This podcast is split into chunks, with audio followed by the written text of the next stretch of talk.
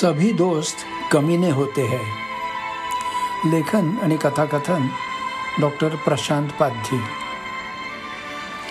एक महिना उलटला पण कशातच काहीही फरक पडत नव्हता. सुमेध आता फक्त वेडा व्हायचा बाकी राहिला होता.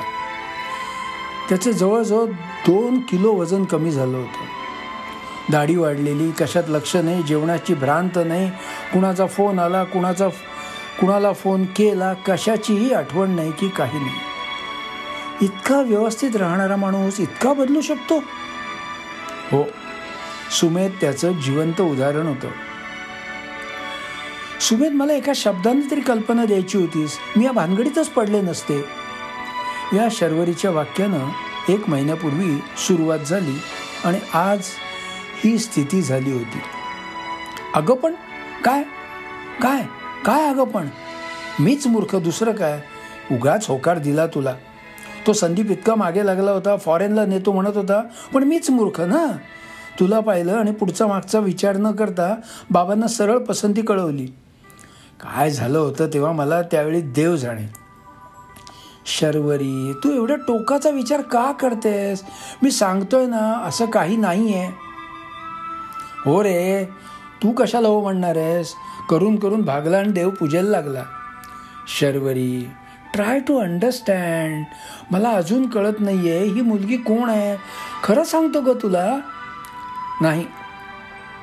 माझा तुझ्यावर मुळीच विश्वास नाही. तू खूप काहीतरी लपवतोस माझ्यापासून. सुमेशच्या लक्षात आलं की आता आणखीन बोलणं म्हणजे वाद वाढवणं आहे. तो गप्प बसला आणि विचार करायला लागला. जरा वेळानं बेडरूममधून हॉलमध्ये जाऊन त्यानं ते पत्र परत वाचायला घेतलं. पुन्हा पुन्हा वाचूनही त्याला कळत नव्हतं की हे नक्की पत्र कुणी पाठवलं. टाईप केल्यामुळं हस्ताक्षर ओळखण्याचा प्रश्नच नव्हता. बरं मित्रांची मदत घेणं त्याला कमीपणाचं वाटत होतं. एक महिन्यापूर्वी दाराच्या फटीतून ते पत्र आत आलं आणि तेही नेमकं शर्वरीच्या हातात पडलं. सुमेधच्या हातात पडलं असतं तर निदान ते लगेचच फाडून फेकून देता तरी आलं असतं. पण नेमकं नको तेच घडलं. त्याला सावरायला वेळही मिळाला नाही. पत्र वाचून शर्वरीनं डोळे घराघरा फिरवले आणि त्यानंतर या रामायणाची कथा मारुतीच्या शेपटाप्रमाणे वाढतच गेली. शर्वरीनं सारासार बुद्धी कुठे घाण ठेवली होती तेच सुमेधला कळेना. खरं तर त्याचं लग्न रितसर एकमेकाला बघून सगळी चौकशी करूनच ठरलं होतं. एक गोष्ट खरी की शर्वरीनं मुलगी पाहण्याच्या कार्यक्रमातच मुलगा पसंत असल्याचं सांगितलं होतं. तरीही तिच्या वडिलांनी पसंती कळवण्यासाठी थोडा वेळ मागून घेतला होता. आणि सुमेची व्यवस्थित चौकशी करून मगच होकार कळवला होता. सुमेच्या बाबतीत तशी खोट ठेवायला जागाच नव्हती. सरळ मार्गी Sumeet B S C computer केल्यानंतर कॅम्पस इंटरव्ह्यूमधून सिलेक्ट होऊन सरळ इन्फोसिसमध्ये लागला. पुढे अंगच्या हुशारीमुळे प्रगती करत करत प्रोजेक्ट मॅनेजरच्या पोस्टपर्यंत पोहोचला. दरम्यान दोन वेळा अमेरिकेला जाऊनही आला. खरं म्हणजे स्थळ म्हणून सुमेध अगदी योग्य कॅन्डिडेट होता. अगदी सरळ मार्गी आज्ञाधारक. बऱ्याच अपॉर्च्युनिटीज येऊनही प्रेमाभिमाच्या भानगडीत पडला नाही. आईबाबा नाशिकला आणि सुमेध पुण्याला एकटा. साहजिकच त्यांच्या मनात येऊ लागलं की याचे दोनाचे चार हात करावेत. योगायोग असा की त्यांच्या नाशिकच्या शेजाऱ्यांनीच शर्वरीचं स्थळ सुचवलं. दोन दिवसात मुलगी पाहण्याचा प्रोग्रामही ठरला आणि उरकलाही केरळच्या मुन्नारला हनीमूनला जायचं यावर दोघांचंही एकमत होऊन दोघं मस्त एन्जॉय करून आलेही. प्रेमाच्या डोळ्यात त्यांची नाव अलगत तरंगत चालली होती. सुमेधच्या ऑफिसची वेळ सोडली तर इतर वेळीही त्यांना क्षणभरही वेगळं राहायला जमत नव्हतं. बघता बघता एक वर्ष कधी उलटलं कळलंही नाही. सुमेधचा मित्रपरिवार मोठा होता. त्यामुळं महिन्या दोन महिन्यांनी कुणाच्या ना कुणाच्या घरी पार्ट्या व्हायच्याच. मित्र म्हणजे एक एक इरसाल नमुने होते. प्रत्येक पार्टी अनोखी असायची. पण पार्टीत नेहमी शर्वरी सुमेधला जराही मोकळा सोडत नसे. एका साध्या पत्रामुळं शर्वरी आणि सुमेधमधला वाद कल्पनेच्या बाहेर वाढू लागला. शर्वरी सुमेधचं जरासुद्धा ऐकून घ्यायला तयार नव्हती. सुमेधनं सर्व प्रकारे तिची समजूत काढायचा प्रयत्न केला पण व्यर्थ. सर्वसाधारणपणे कोणत्याही कुटुंब कलहाची परिणिती जशी होते त्याच मार्गावर शर्वरी सुमेधमधला वाद येऊन ठेपला.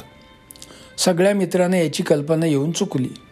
शेवटी एक शेवटची औपचारिक पार्टी करून दोघांनी वेगळं व्हायचं ठरवलं. मोहनच्या घरी सगळेजण जमू लागले. खरं तर शर्वरीला वेगळं होताना पार्टी देणं मान्य नव्हतं. पण सर्वांचंच म्हणणं पार्टीच्या बाजूनं असल्यामुळं तिलाही मान्य करावं लागलं. सगळी मंडळी जमेपर्यंत स्टार्टर सर्व करणं चालू होतं. सर्वात शेवटी अजित आला आणि खरी पार्टी सुरू झाली. शर्वरी जरी सर्वांच्या ओळखीची तरी तिला आता थोडं ऑकवर्ड वाटत होतं. तिला आता वाटू लागलं होतं की सगळे सुमेधचे मित्र आहेत आपण एकटे आहोत. मात्र सगळेजण तिच्याशी मोकळेपणाने वागत होते. सुमेध हॉलच्या एका टोकाच्या खुर्चीवर बसला होता. त्याचा चेहराच सगळं दुःख दाखवत होता. तो अगदी गप्प गप्प होता. त्याला अजूनही होप्स होत्या तर शर्वरीला हे लवकरात लवकर संपायला हवं होतं. हळूहळू पार्टी रंगू लागली आणि शर्वरीला आणखीनच एकटं एकटं वाटू लागलं.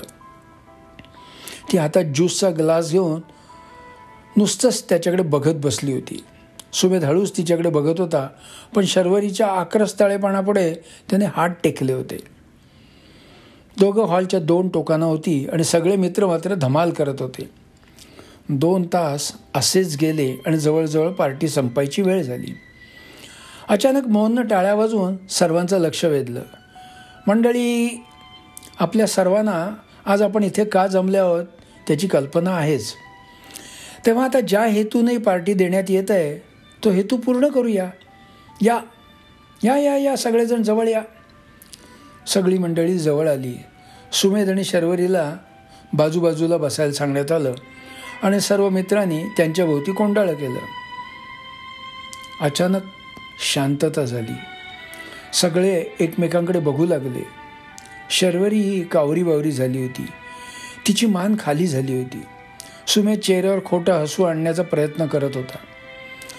सगळे मित्रही एकमेकांकडे बघत होते. आणि आणि अचानक हास्याचा गडगडाट सुरू झाला. सगळे मित्र एकदम सात मजली हसू लागले. शर्वरी आणखीनच बावरली. सुमेच्या चेहऱ्यावरचं प्रश्नचिन्ह आता स्पष्ट दिसू लागलं. एवढ्यात सगळ्यांचे हात त्यांच्या खिशांकडे गेले. आणि दुसऱ्या क्षणी प्रत्येकाच्या हातात एक कागद दिसू लागला.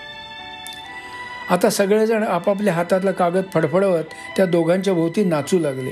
शर्वरी आणि सुमेधला काही कळेच ना. इथे आपला डिवोर्स होतोय आणि सगळे नाचतायत. अरे हे कसले मित्र? काय चालवलंय काय यांनी? शेवटी सुमेध ओरडलाच. थांबवा हे सगळं. काय चाललंय पोरकटपणा? आम्ही कोणत्या परिस्थितीत आहोत आणि तुमचा तुमचा काय थिल्लरपणा चाललाय? पोरकटपणा थिल्लरपणा अरे आम्ही करतोय की तुम्ही? लग्न म्हणजे काय? खेळ वाटतो काय तुम्हाला? शर्वरी तू एक स्त्री आहेस तू तरी जरा सुज्ञपणे दाखवायला हवा होतास. लग्न म्हणजे काय? तुला गंमत वाटली? मोहन भडकलाच होता. आता अजितही पुढे सरसावला. एक चिटोरा हातात पडलं आणि तू लगेच पराचा कावळा करतेस शर्वरी. अरे जरा तरी तारतम्य दाखवायला हवं होतंस. कुणीही यावं काहीही सांगावं आणि तू डोळे झाकून विश्वास ठेवावास. अरे अशी हजार पत्रं आली तरी तू तुझ्या नवऱ्यामागे ठामपणे उभं राहायला हवं. इथे तर तू रणांगणातून पळ काढतेस. हेच ना हेच पत्र ना? असं मोहननं म्हणतात सर्वांनी आपापल्या हातातले कागद शर्वरी पुढे टाकले. शर्वरी ते कागद बघतच राहिली. तिला मिळालेल्या पत्राच्याच त्या कॉपीज होत्या. तिला काही कळे नसं झालं. ती तिच्याकडे असलेलं पत्र आणि ते कागद आळीपळीनं पाहू लागले. आता जास्त सस्पेन्स न ठेवता मोहननं सांगायला सुरुवात केली. अरे हे बघा साल्यानं ते पत्र आम्हीच पाठवलं होतं. म्हटलं बघूया तुमचा एकमेकावर किती विश्वास आहे? अरे लेको पण तुम्ही चक्क या परीक्षेत नापास झालात रे. आता तरी डोक्यात प्रकाश पडला काय? अरे पण तुम्ही असं का केलं? का केलं? अरे शाण्यानं लग्न झाल्यावर या मित्रानं चक्क विसरलात? ही तुमची मैत्री. अरे पण एवढ्या टोकाला जायचं त्यासाठी? तुम्ही मित्र म्हणवता ना स्वतःला? मग असं वागणं शोभतं काय तुम्हाला? ये तू ती एअरटेलची जाहिरात पाहिली आहेस ना? सभी दोस्त कमीने होते है.